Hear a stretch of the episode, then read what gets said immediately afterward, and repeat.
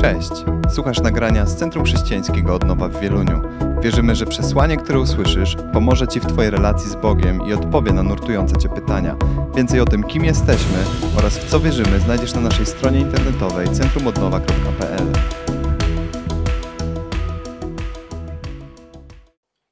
Naprawdę jest coś niezwykłego we wspólnym uwielbieniu. Nie pamiętam, ile razy doświadczam czegoś Bożego podczas uwielbienia.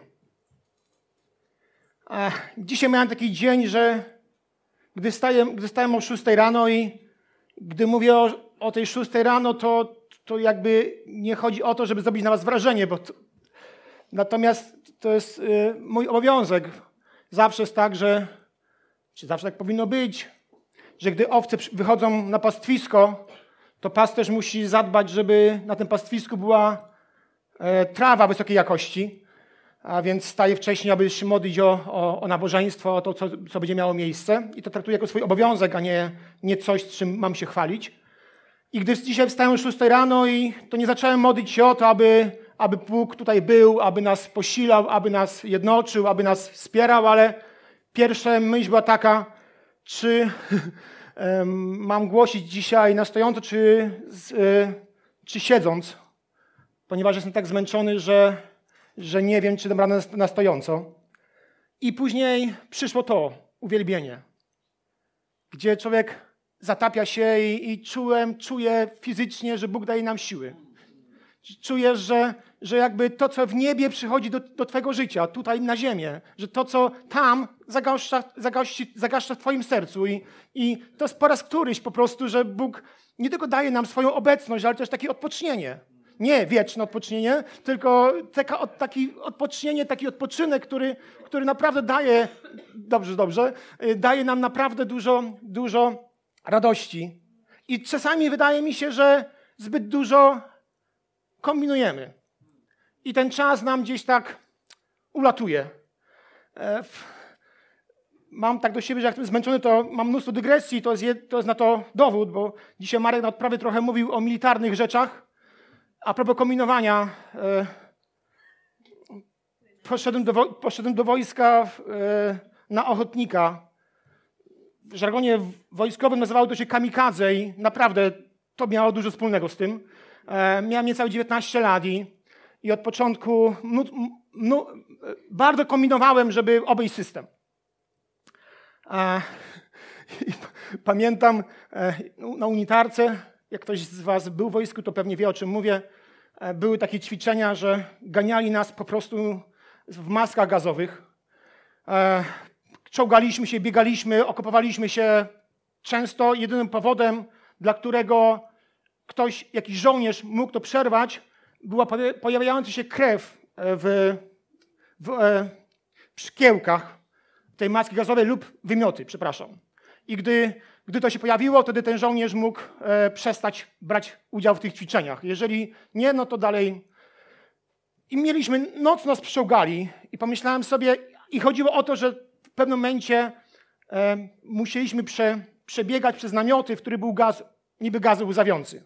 I to, tego były te maski, a, ale myślę sobie, tu jakieś ściema z tym gazem. I na kolejne, na kolejne ćwiczenia pomyślałem sobie, niech sobie biegają, ja sobie pomyślę coś innego. I włożyłem w ten ustnik, taki był, taka była jakby membrana, włożyłem sobie taki kawałeczek patyczka co sprawiało, że maskę miałem założoną, ale dochodziło mi, dochodziło mi powietrze zewnętrzne i, i spokojnie mogłem sobie, wiecie, biegać, bo miałem czym oddychać zewnętrznym powietrzem. I fajnie mi się biegało, super, do momentu, gdy wpuścili nas do namiotu, w którym naprawdę był gaz. E, i, I tak się zaczęło moje, skończyło moje kombinowanie. Do tego stopnia, że od razu wiedzieli, że kombinuję. E, wszyscy poszli odpoczywać, a ja powtórnie drogę musiałem przebyć.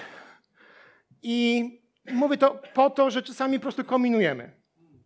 Staramy się ten, sobie ten czas po swojemu poukładać, umilić. Czasami jest tak, że być może patrzymy w słowa tekstu i myślimy sobie coś tam, coś tam, coś tam. A może po prostu wystarczy zamknąć oczy, wyciszyć się, otworzyć ręce i mówić: Panie, działaj.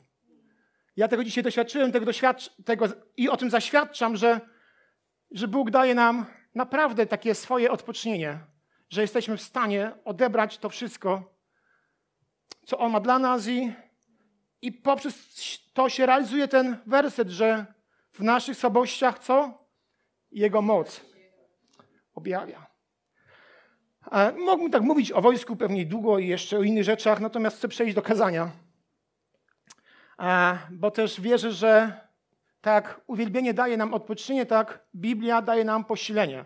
Słowo Boże daje nam coś, co, co, co sprawia, że możemy iść dalej. I mam nadzieję, że dziś tak będzie, choć temat jest e, wyjątkowo trudny. Seria e, nosi nazwę Siedem ważnych listów. I poprzez siedem kolejnych niedziel będziemy mówić o listach, które są zapisane w objawieniu świętego Jana. E, Księga Objawienia, powszechnie nazywana Apokalipsą, jest e, jedną z najtrudniejszych ksiąg Pisma Świętego. I pewnie dlatego też e, od zawsze budziła u ludzi niepokojące skojarzenia. Z jednej strony, z jednej strony boimy się groźnych przepowiedni, z drugiej strony jesteśmy przerażeni, że nie rozumiemy, o czym tam jest mowa. A z trzeciej strony chcemy też poznać scenariusze nadchodzących wydarzeń. A to zainteresowanie apokalipsą wzrasta, szczególnie w czasach nie, niespokojnych. Gdy coś się wydarza, jakby mimowolnie idziemy w kierunku apokalipsy, szukając tam odpowiedzi na to, co teraz się wydarza. W ciągu, w ciągu wieków naprawdę wielu ludzi, niejednokrotnie bazując tylko na swoim e, subiektywnym odczuciu, próbowało wytłumaczyć, potrafiło, y, próbowało e, dać wystarczający komentarz do tego, aby, aby ta księga była jasna i przejrzysta. Co też daje pewne spektrum, ponieważ e, używając wyobraźni, naprawdę można tą księgę rozumieć różnie. E, ale my nie będziemy w tej serii snuć wizji na temat przyszłości. Chcemy zająć się konkretnie siedmioma listami, ponieważ jest w nich coś szczególnego, coś, co nie tylko dotyczy tamtejszych chrześcijan, ale chrześcijan w każdym, każdego wieku, na każdym kontynencie. Zrozumienie apokalipsy całej lub poszczególnych jej części, jak powiedziałem, e, stwarza pewien problem.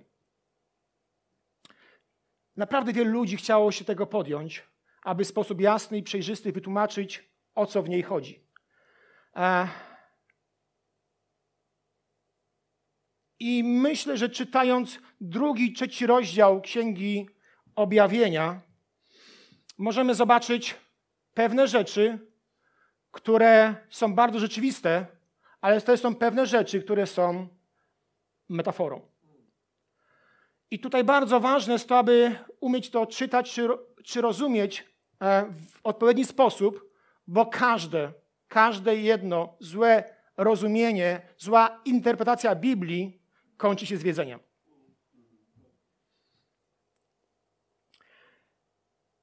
Jak powiedziałem, jest siedem listów, które są napisane głównie, tym pierwszym adresatem jest siedem wspólnot, które są, które, które żyją, które, które funkcjonują w Azji Mniejszej, w, w rzymskiej prowincji o nazwie Azja Mniejsza. Prowincja ta obejmowała tereny obecnej zachodniej Turcji, a jej stolicą był Efes. Dlaczego Bóg wybrał siedem kościołów i dlaczego akurat te kościoły są tym pierwszym adresatem tych listów? Myślę, że liczba siedem nie jest przypadkowa, lecz raczej wymowna. Mamy i siedem, ponieważ siódemka jest symboliczną liczbą w Biblii oznaczającą pełnię. Bóg stworzył świat w sześć dni, prawda? A siódmego odpoczął.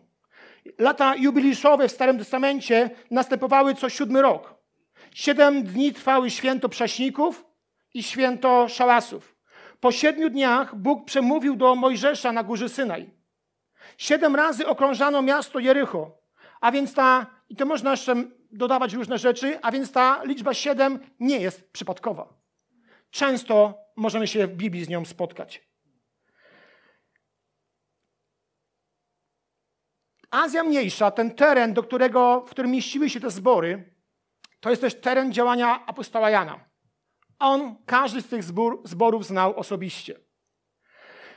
E, znał je osobiście, dlatego też rozumiał ich problemy. A więc to, co tutaj czytamy, jest e, w jakiś sposób e, zauważeniem pewnej sytuacji w zborze, ale też próbą e, odpowiedzi, czy próbą m, mm, dania możliwości, aby te problemy mogły być e, nierzeczywiste już. I tutaj widzimy, że, e,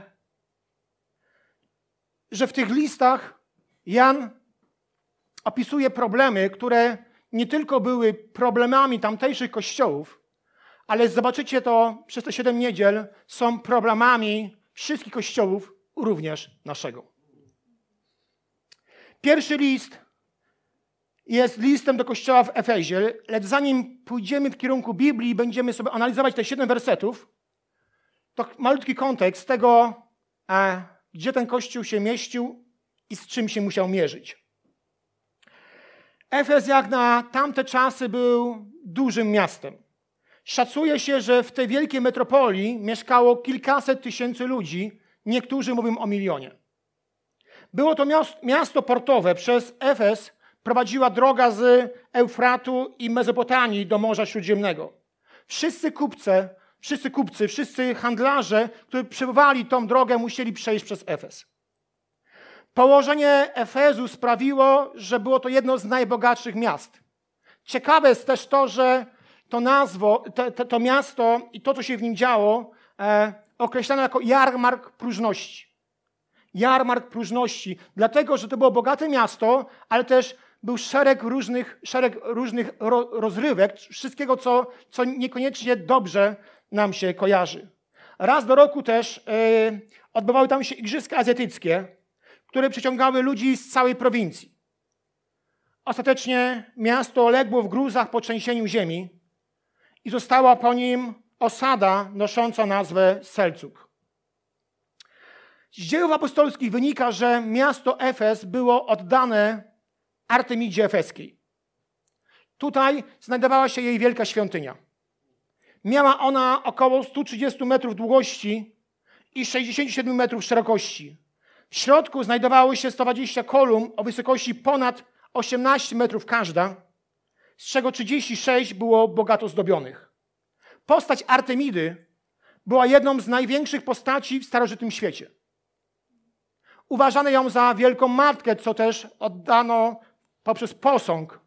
E, była na nim kobieta z, z wieloma piersiami, bo e, w tej symbolice mówią o tym, że ona jest wielką matką, która jest w stanie wszystkich przygarnąć i wszystkich wykarmić.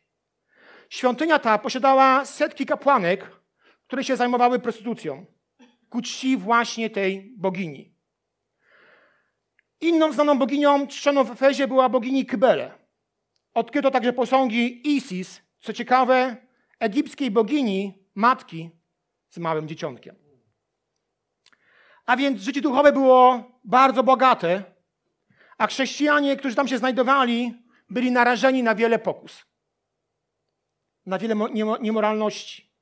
A jednak właśnie w tym mieście był jeden z najliczniejszych kościołów tamtych czasów. Pomimo tak, wielk, tak złych okoliczności, ten kościół się bardzo rozrastał. Na kartach Nowego Testamentu znajdujemy dosyć wiele informacji o tym kościele. Wiemy, że apostoł Paweł był w tym kościele trzykrotnie. Wiemy też, że e, Pan Bóg użył go niesamowicie podczas trzeciej podróży misyjnej gdzie wskutek jego nauczania naprawdę rzesze ludzi się nawracały. To było nauczanie, które, były, które było potwierdzone znakami i cudami. E, I poprzez to nauczanie, poprzez jego wpływ na to miasto, na ten kościół, ten kościół stał się e, najbardziej znaną społecznością w tamtych czasach. Wiemy też, że Tymoteusz, młody wychowanek Pawła, był jednym z przywódców tego kościoła. Mieszkał też tam Jan. E, kroniki podają, że w Efezie zmarła, spędzając tam ostatnie dni swojego życia, również Maria, matka Jezusa. Z tekstów biblijnych wynika, że Efezem, z Efezem mają związek list do Efezjan, list do Tymoteusza oraz Ewangelia i trzy listy Jana. Przypuszcza się, że również listy Piotra i Judy oraz listy Pawła do Galacjan i Koryntian. Więc widzimy, że apostoł Paweł miał co robić w tym Efezie. I myślę, że ten e, przydługawy kontekst pozwoli troszkę nam bardziej zrozumieć to, co w tym e, ten list zawiera. E, spójrzmy na pierwszy werset. Księga Objawienia, drugi rozdział i pierwszy werset. Do anioła kościoła w Efezie, Efezie napisz. Na samym początku spotykamy tutaj dosyć tajemnicze słowa. Do anioła kościoła w Efezie. I tak w sumie zaczyna się kolejny list. Kolejny, każdy kolejny list. Do, do anioła kościoła w napisz. Tutaj użyte słowo oryginalne oznacza zarówno wysłannika, jak i anioła. I zawsze jest tak, gdy to nie jest jednoznaczne, to są różne głosy, szczególnie biblistów, jak to należy rozumieć. Natomiast przeważająca, naprawdę znacznie przeważająca liczba, e, liczba biblistów uważa, że to nie chodzi o anioła, ale chodzi o e, osobę, o przywódcę kościoła, pastora, biskupa starszego, kogoś, kto e, byłby tym wysłannikiem i ten list mógłby odczytać. Dalej czytamy. Oto, co mówi ten, który w swojej prawej ręce trzyma siedem gwiazd i przechadza się pośród siedmiu złotych świeczników. A więc Jezus jest tym, który trzyma siedem gwiazd i przechadza się pośród siedmiu świeczników. Wcześniej w objawieniu Jana, pierwszy rozdział, dwudziesty werset czytamy, że siedem gwiazd to aniołowie siedmiu zborów, a siedem świeczników to właśnie te siedem zborów. I tym sformułowaniem e, Pan Bóg chce nam bardzo wyraźnie powiedzieć, że to On jest Panem Kościoła. Że Kościoła nie założył żaden zwykły człowiek. Nie założył go ani Piotr, ani inny apostoł. Kościół nie jest wymysłem ludzi, ale jest pomysłem Pana Boga. Kościół jest własnością Chrystusa. On go powołuje i on może zakończyć jego istnienie.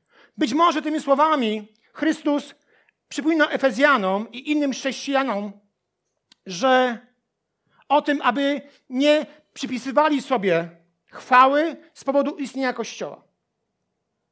Być może w tym wielkim portowym mieście e, ludziom tak się dobrze powodziło, że uznali, że do wszystkiego sami doszli. Że to, co posiadają, jest ich zasługą. Że to, że ten Kościół jest tak wielki, to moje głoszenie, moje działanie to sprawiło. A więc Pan Jezus mówi, to nie tak. To ja jestem Panem Kościoła. I ja trzymam ten Kościół w swoje ręce. To jest bardzo bezpieczne. Ponieważ gdy mamy tego świadomość, że Kościół, każdy, również ten, jest w Jego ręku, to możemy czuć się bezpieczni. Ponieważ On trzyma go mocno. On go nie opuszcza. A On się nie zdrzemnie. I ten świecznik, ten kościół nie wyleci mu z, rąk, z ręki. On o nim nie zapomni. Ja dzisiaj o czymś zapomniałem. On o czymś nie zapomni. On robi wszystko, aby ten kościół czuł się bezpiecznie w jego dłoni. Idźmy dalej. Werset drugi i trzeci. Wiem o Twoich czynach, o trudzie i wytrwałości. Wiem też o tym, że nie możesz znieść złych oraz że poddałeś próbie ludzi, którzy się podają za apostołów, a nim nie są. I odkryłeś, że to kłamcy. Masz też wytrwałość.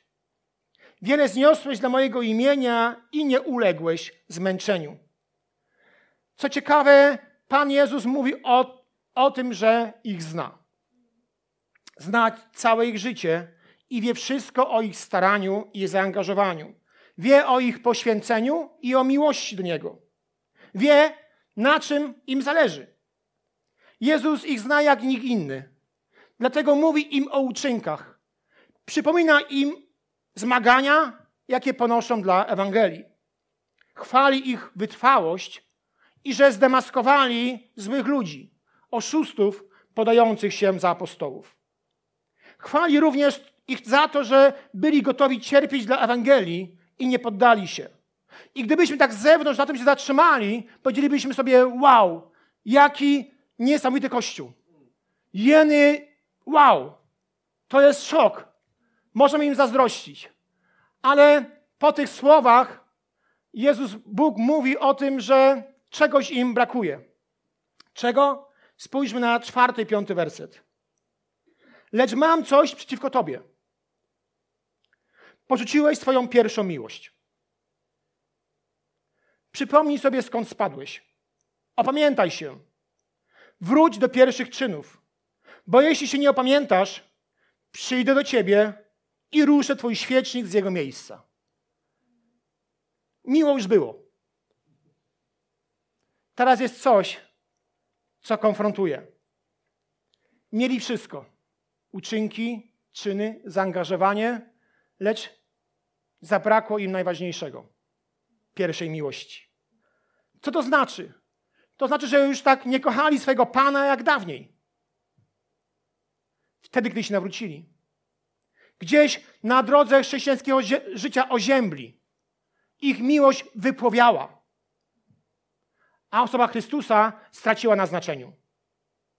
Być może inne rzeczy przykuwały ich uwagę. Pamiętajcie o tym, że żyli w bardzo bogatym mieście, ale byli też bardzo narażeni na różne rzeczy, które były pochodną tego, że mieszkali w tym mieście. Może jakaś świecka rozrywka stała się dla nich czymś bardzo ekscytującym. Może jakieś codzienne sprawy zajęły to, tą palmę pierwszeństwa w ich życiu.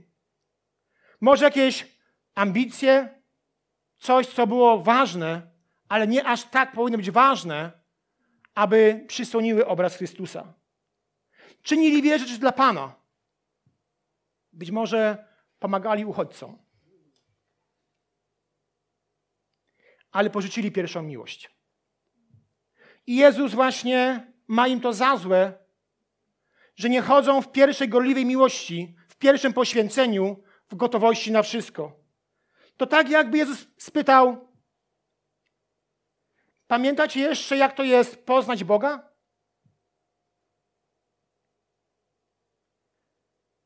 Pamiętacie to uczucie, kiedy pierwszy raz doświadczyliście mojej miłości i przebaczenia? Pamiętasz, ile było w tym radości, pokoju i lekkości?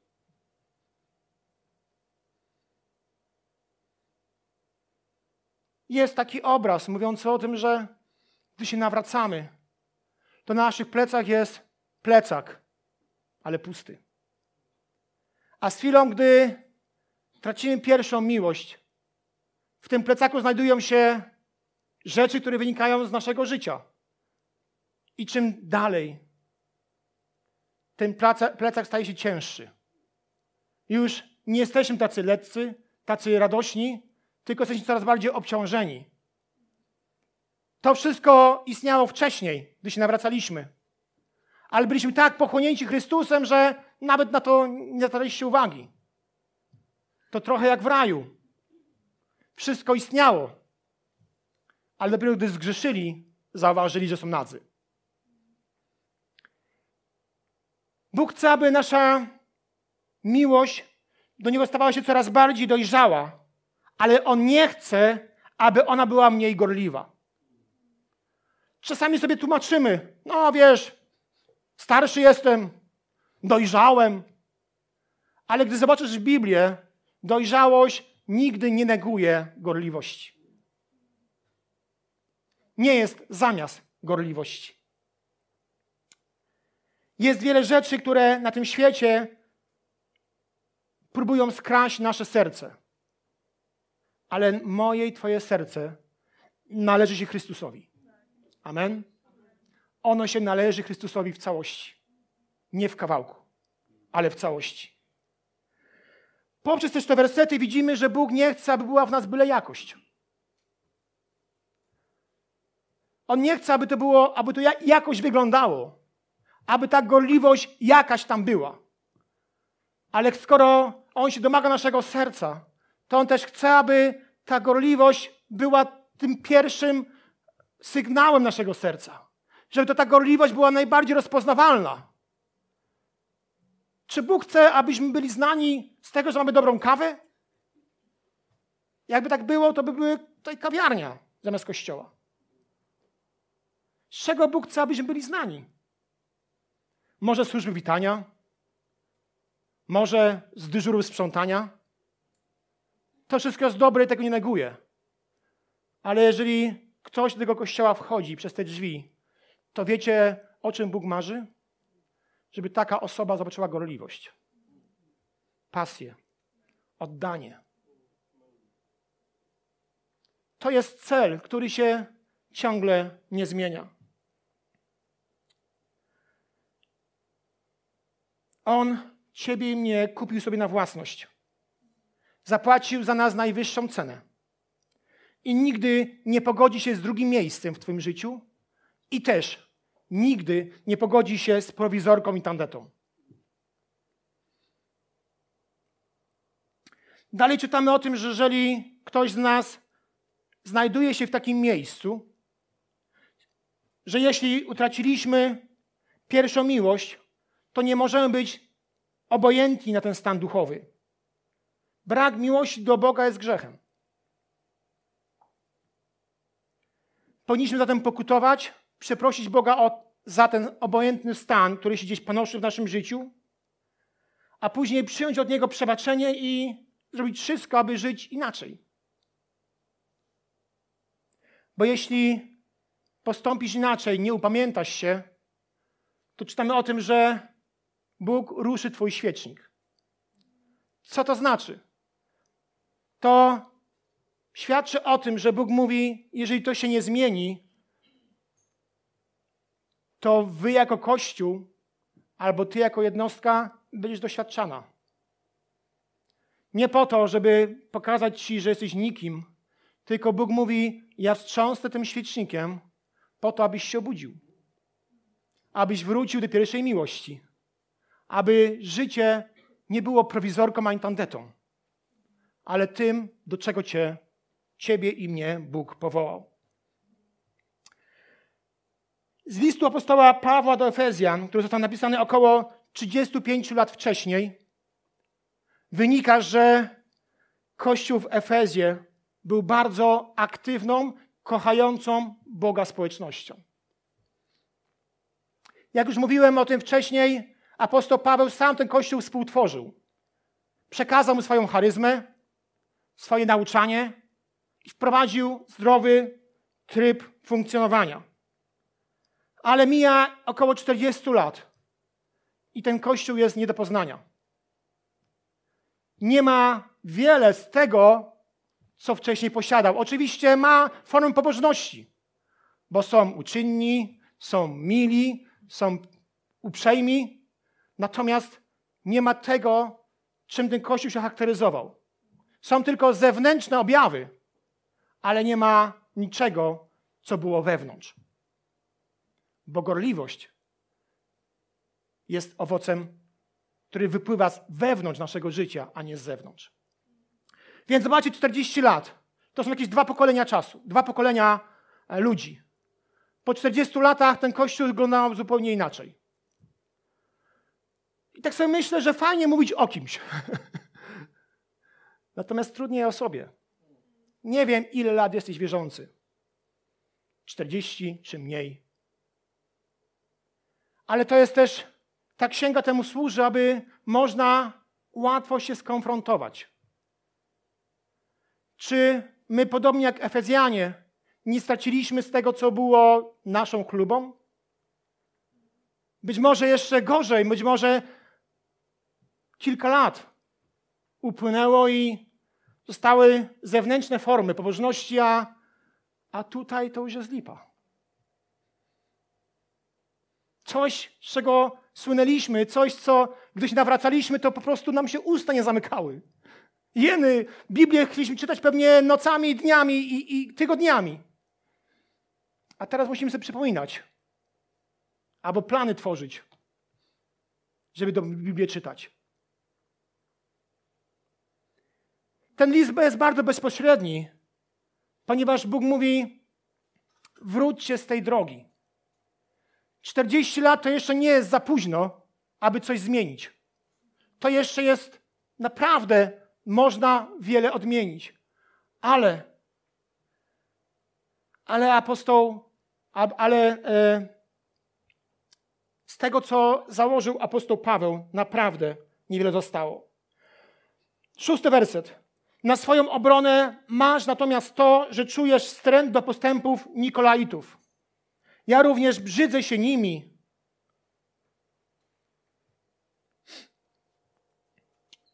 Pewnie zasadne jest to, aby wytłumaczyć, czym były postępy Nikolaitów. To jest dosyć ciekawe, bo e, postępy, czy sekta Nikolaitów wywodzi się od Mikołaja, który był diakonem zboru. Czytamy o nim, zaraz wam powiem, gdzie, w dziejach apostolskich e, w, zaraz sobie przypomnę, w dziejach apostolskich w szóstym rozdziale i piątym wersecie czytamy o Mikołaju, który był diakonem w zborze. I później w wyniku zwiedzenia, w wyniku e, odstępstwa od Boga, stworzył sektę, skupił wokół siebie ludzi, którzy inaczej myśleli inaczej żyli niż ludzie, którzy e, trzymali się Chrystusa. E, Nikolaici uczyli, że najważniejszą rzeczą jest to, żeby się nawrócić, a pozostałe rzeczy, tak jak prowadzenie czystego chrześcijańskiego życia, jest nieważne. Czy wy skądś to znacie? Aby się nawrócić, a reszta jakoś będzie. Właśnie jakoś. Zależało im na tym, żeby zatrzeć różnicę między życiem chrześcijańskim a pogańskim. Zachęcali do, udziału, do brania udziału w ucztach, w pogańskich świątyniach i do nierządu sakralnego. Zachęcali do spożywania rzeczy ofiarowanych fałszywym bogom oraz do niemoralności seksualnej. Sumie, mówiąc inaczej, jedźcie, pijcie, jak to dalej było? Piekła nie ma? Coś pomyliłem? Hulaj dusza, piekła nie ma, dziękuję. Rób to, co chce ta. Ci ludzie próbowali w tym Efezie połączyć chrześcijańskie życie z tym wszystkim, co działo się w Efezie. Czyli chrześcijaństwo z tym jarmarkiem próżności. Zależało im na tym, aby maksymalnie zatrzeć granice. Aby powiedzieć, my jesteśmy tacy jak wy, a wy tacy jak my. Tak więc byli to ludzie, którzy chcieli być może w dobrym zamiarze skrócić granicę. Ale skracanie granicy nie zawsze jest dobre, a zazwyczaj jest niedobre. List do Galacjan, 5, werset, 5 rozdział, 13 werset mówi o tym, żeby pod pozorem wolności w Chrystusie nie pobłażać ciału. Myślę, że to jest ta kwestia, że mówili, że wszystko mi wolno, więc mogę zrobić wszystko, co chcę, bo jestem nawrócony. I to jest to pobłażanie ciału, które jest sprzeczne z tym, do czego Chrystus nas powołał. Siódmy werset ostatni. Kto ma uszy, niechaj wysłucha, co duch ogłasza kościołom. Temu, kto zwycięży, właśnie jemu pozwolę spożyć z drzewa życia, które rośnie w raju u Boga. Na koniec tego listu Pan Jezus mówi do Efezu, że po to dał im uszy, by słuchali Jego głosu. Inaczej mówiąc, Jezus wzywa do otworzenia swoich serc na Jego przesłanie i pragnie, byśmy byli wyczuleni na to, co ma nam do powiedzenia. Ostatnio czytałem,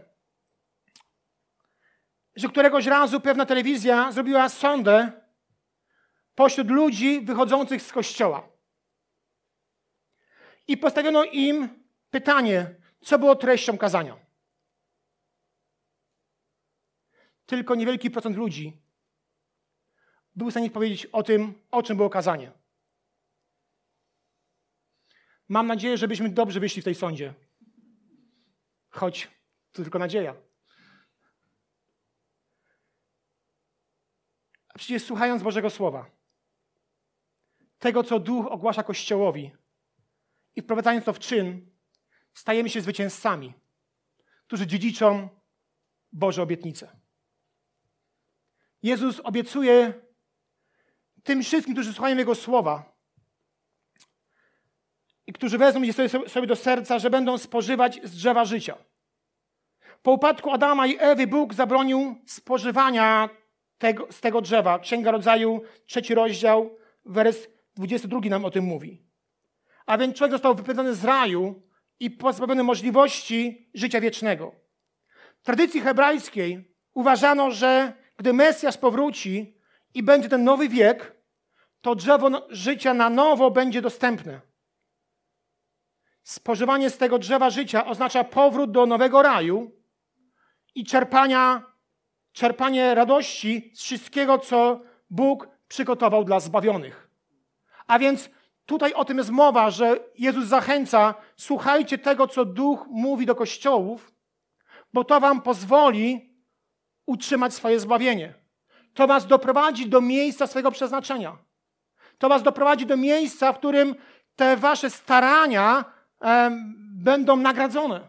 Będą nagrodzone. Dlatego tak ważne jest to, żeby słuchać, a nie spać.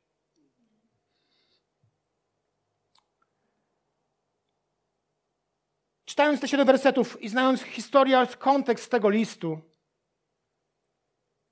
można sobie zadać pytanie, co było powodem? Co się stało, że w ciągu 40 lat ten kościół tak się zmienił? Co było powodem, że dwa pokolenia dalej, zamiast gorliwości była tylko pobożna forma? Jak to możliwe, że tylko istniały zewnętrzne cechy działalności Kościoła bez tych najważniejszych, wewnętrznych? I niech za odpowiedź posłuży pewna ciekawostka, pewien fakt z dziejów tego miasta. Coś, co było w dużej mierze największym wrogiem mieszkańców tego miasta. Chodzi o rzekę Kaistros, która przepływała przez Efes. Rzeka Kaistros niosła z sobą nieprzerwane duże ilości błota, mułu i nieczystości, zmieniając w ten sposób największy i najsłynniejszy port wielką mieliznę, bagnisko i moczary. Materiał naniesiony przez rzekę Kaistros powiększył dolinę, słuchajcie, o około 5 kilometrów w stosunku do położenia linii brzegowej w czasach, gdy to miasto miało największy rozkwit. Mówiąc inaczej, w tej rzece było tyle syfu, tyle nieczystości, że z tego najbogatszego, najbardziej tętniącego życiem portu stało się jakieś wielkie bagno, do którego już żaden statek nie był w stanie wpłynąć, bo było tyle nieczystości, tyle syfu i tyle brudu. Pięć kilometrów. To naprawdę wielka odległość. I niestety nieczystości nie tylko są w stanie e, zniszczyć wręcz port, ale też nieczystości są w stanie zniszczyć każde jedno duchowe życie. Nieczystości są w stanie zmienić bieg ludzkiego życia. Wielka zawartość nieczystości sprawia, że z tego powołania, z tego pięknego portu, z tego pięknego życia stajemy się bagnem, moczarami, czymś, co definitywnie zmienia nasze życie. Życie duchowe zboru w Efezie zostało tak zanieczyszczone różnymi świeckimi, pogańsko-filozoficznymi wpływami, że zamiast być przystępną, prawdziwą przystanią dla skołatanych dusz zostało zamulone nieczystościami tego świata i nauki. Jedną z takich duchowych mielizn było przyjęcie nauki Nikolaitów. Tego też tak często mówimy o, do mądrych ludzi, abyście uważali na to, czego słuchacie. A drugą kompromis z tak zwanym światem w życiu i postępowaniu, co wpłynęło na ich moralne zachowania. Po 40 latach istnienia Kościół w Efezie stracił bardzo wiele z wiary, nadziei i miłości. Byli religijni, składali się w kościele, przychodzili do kościoła, dawali na kolektę, być może jeszcze coś tam robili. Natomiast stali ograbieni, albo inaczej nieczystości przysłoniły wiarę, nadzieję i miłość. Świecznik zatem został, przestał świecić, a pozostały za, po nim same rytuały. Kościół w Efezie utracił swoją tożsamość poprzez porzucenie pierwszej miłości, wejście na niebezpieczny grunt. A na tym świecie nie ma nic ważniejszego od wiary, nadziei i miłości. A oni to stracili. Drodzy, myślę, że, czy myślę, jestem o tym przekonany, że Chrystus jest wśród nas. Tam, gdzie dwóch lub trzech, On zawsze jest wśród nas. I myślę sobie, że On się przechadza wokół nas. My tego nie widzimy. Ale być może usiadł sobie tam koło ciebie na krześle i cię szturcha. Łokciem mówi, słuchaj, słuchaj, bo to jest dla ciebie. Wiele obrazów duchowego życia jest dla nas zasłoniętych, ale że coś czegoś nie widzisz, nie znaczy, że to nie istnieje. On się przygląda Twojemu i mojemu życiu. I co w nim dostrzega?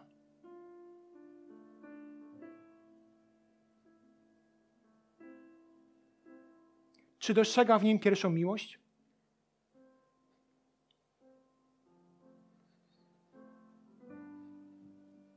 Czy dostrzega w nim pasję, czy tylko rytuały?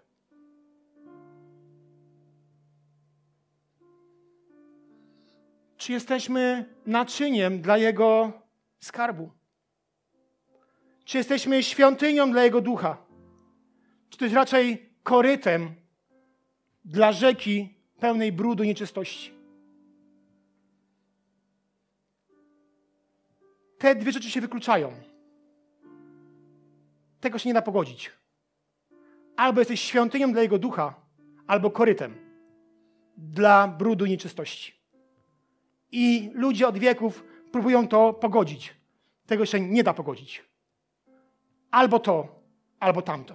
Nigdy to i tamto. Piękne jest to, że Biblia mówi, że gdy go szukamy, to on pozwala nam się znaleźć. Gdy nas dotyka swoim słowem, gdy nas konfrontuje, to nie po to, abyśmy mieli depresję. Ale on rusza tym świecznikiem, mówi: obudź się. Obudź się. Jeszcze nie jest za późno. To nie tak, że jesteś świecznikiem, który jest ciągle zgaszony. Jesteś moim świecznikiem, który ma płonąć. Który ma płonąć, a nawet jeżeli przygaśnie, to ja jestem i znowu chcę, abyś płonął. Abyś ciągle płonął, bo jesteś w moim ręku. Chciałbym, abyśmy powstali.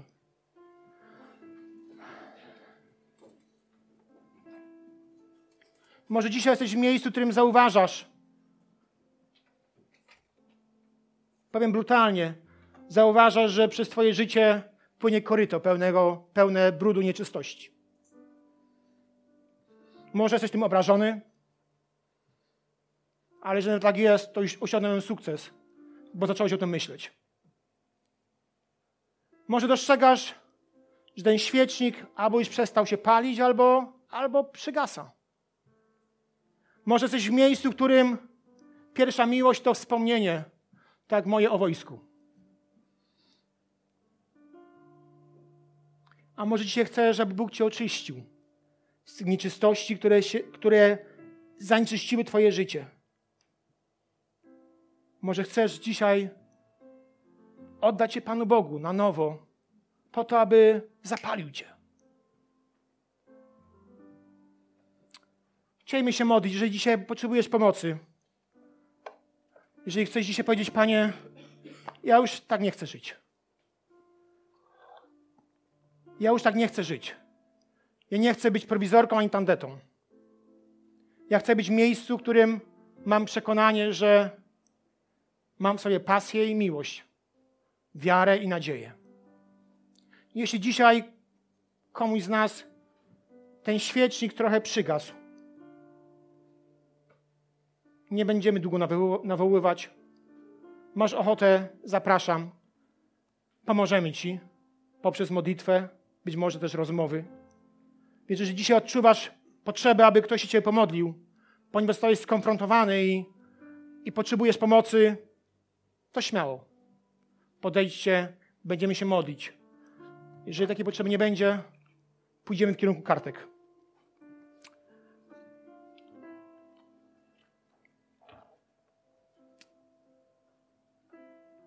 Panie, dajemy Ci czas. Czas na to, abyś dotykał naszych serc. Panie, dajemy Ci czas na to, aby teraz słowa, które do nas mówiłeś, mogły wydać plon. Ojcze, modlę się o to, abyśmy dzisiaj mogli doświadczyć Twojej obecności. Nie takiej pobieżnej, nie takiej na szybko, ale takiej, która potrafi zmienić nasze życie. Ojcze, pragniemy, aby nasz świecznik płonął. Panie, nie chcemy, abyś, nam, abyś nim począsał. Nie chcemy, abyś począsał tym świecznikiem. Chcemy, Panie, dzisiaj wrócić do tych pierwszych uczynków, pierwszej miłości, pierwszej wiary, pierwszej nadziei, pierwszego poświęcenia. Ojcze, dzisiaj modlę się o to. Panie, jeżeli się znajdują jakieś nieczystości w naszym życiu, Ojcze, nie pozwól, abyśmy hołdowali tym przyjemnościom i tym brudom. Nie chcemy, aby, aby nasze życie tak mocno się zmieniło wskutek nieczystości, jak ten port w Efezie. Chcemy po prostu, abyś oczyścił nasze życie. My tego sami nie potrafimy. Nie mamy umiejętności, być może wiary, ale wiem, że Ty, gdy my pukamy, to Ty otwierasz. Gdy szukamy Cię, to Ty pozwalasz nam się odnaleźć. Panie, ja dzisiaj modlę się o to. Czy ktoś jeszcze dzisiaj potrzebuje modlitwy? Czy jest ktoś dzisiaj, kto jeszcze powie, chce powiedzieć, Panie, chcę płonąć. I choć próbuję, to nawet nie wiem, jak to zrobić. Jeżeli tak, dołącz do, do ludzi, którzy tu już tutaj są. Czy ktoś jeszcze?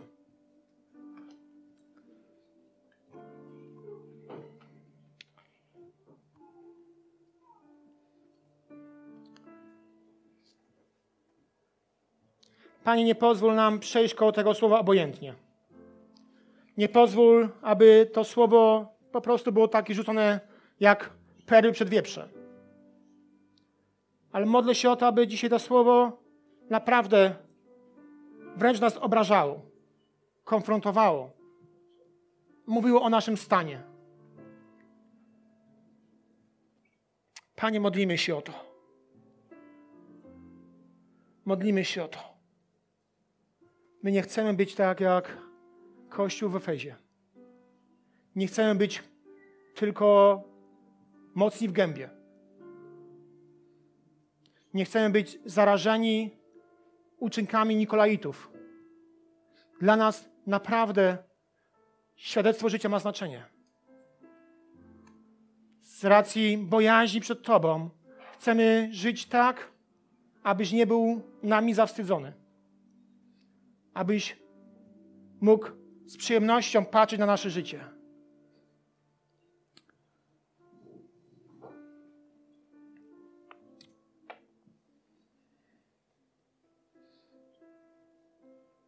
Poczekajmy na Pana jeszcze.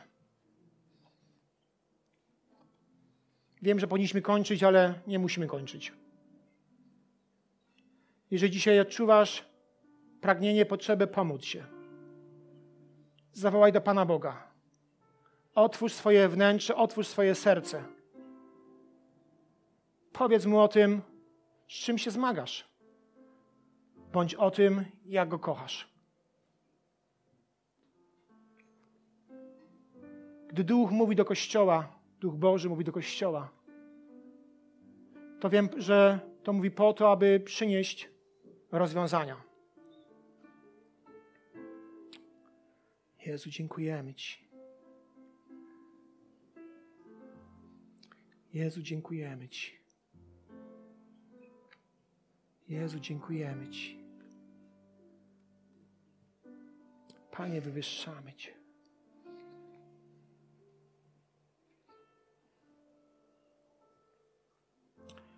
Horatika shuto matara. Hurama shoto karamata.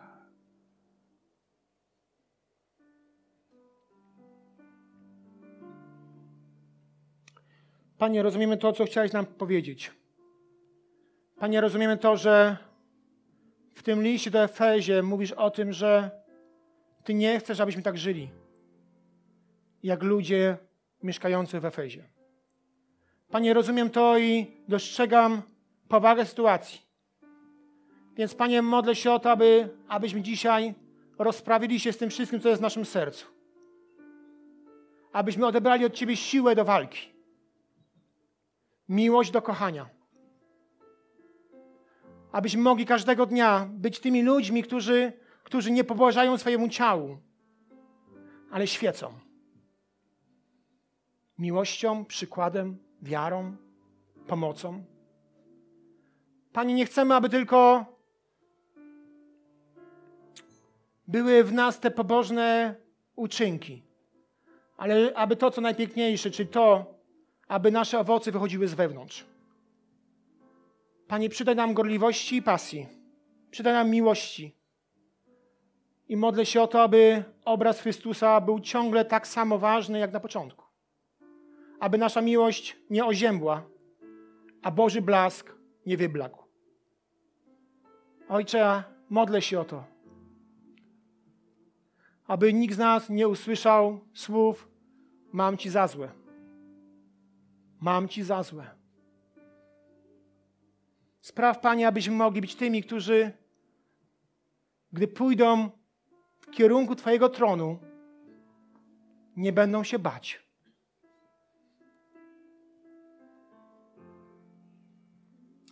Ojcze, błogosław nas, nasz Kościół. I modlę się o to, abyś nie miał powodu, aby ruszać świecznikiem, czy też naszego zboru, czy też jednostek z tego Kościoła. Panie, modlę się o to, aby nigdy nie było takiej potrzeby, abyś musiał naprawdę nami począsać. Abyśmy byli w porę się w stanie sami ogarnąć. Wywyższamy Cię, Jezu. Amen. Dziękujemy, że byłeś z nami. Wierzymy, że przesłanie, które usłyszałeś, zachęca Cię do bliższej relacji z Bogiem oraz poznania nas osobiście. Zapraszamy Cię do odsłuchania kolejnych nagrań, a także skorzystania z naszej strony internetowej centrumodnowa.pl.